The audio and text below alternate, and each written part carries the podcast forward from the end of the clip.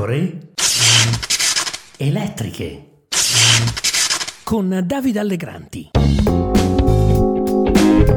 Benvenuti, benvenuti qui Davide Allegranti, nuova puntata delle pecore elettriche. Oggi si torna in Italia dove trionfano la noia la stanchezza. È il caso del generale Vannacci ha riaperto ataviche discussioni a destra dove non esiste soltanto la rispettabilità politico-sociale di Fratelli d'Italia, partito del 30% che è democraticamente costituzionalizzato e ha conquistato trasversalmente l'elettorato.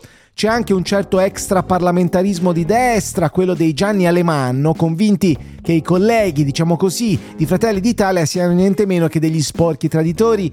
Chiunque abbia vissuto la stagione precedente è in grado di raccontarlo. Un paio d'anni fa, quando ci fu l'assalto di Forza Nuova alla CGL, me lo spiegò bene Achille Totaro, allora senatore di Fratelli d'Italia. Io, mi disse Totaro, non sono un moderato, rivendico di essere di destra, ma se sabato fossi stato in piazza sarei andato davanti alla sede della CGL a difenderla. So che cosa significa vedere assaltate le proprie sedi, è successo anche a me con i comunisti quando ero più giovane. Sono dei criminali e non ho problemi a dirlo, Forza Nuova non c'entra nulla con noi, anzi gli facciamo un po' schifo perché secondo loro non siamo rivoluzionari, ma noi i conti con la nostra storia li abbiamo fatti, non è che ogni volta dobbiamo ricominciare da capo, non è che possiamo diventare di sinistra per fare un piacere al PD e così essere socialmente accettati da loro, mi disse ancora Achille Totaro.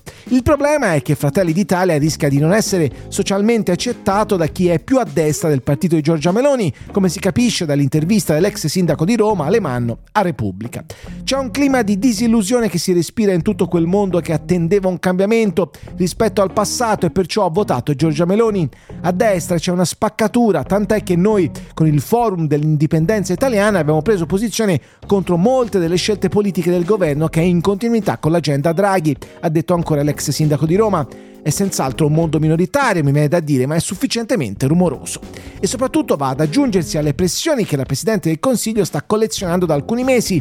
Le pressioni e le frizioni sono anche dentro i Fratelli d'Italia, come dimostra la diversità di vedute, diciamo così, fra Guido Crosetto e Giovanni Donzelli sul caso Vannacci.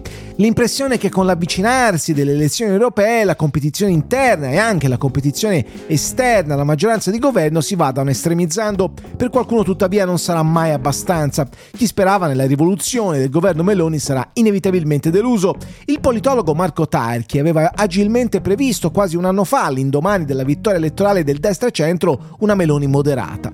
Non ci sarà certamente una rivoluzione in Italia dopo il voto del 25 settembre 2022, aveva detto Huffington Post. E la rivoluzione infatti non c'è stata e forse è questo che preoccupa gli Alemanno d'Italia.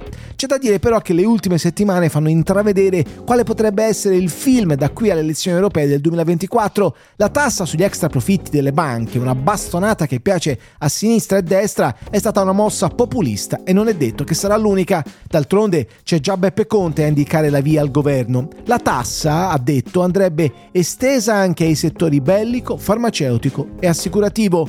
E io temo che a destra non sarebbero in pochi quelli disposti ad applaudire.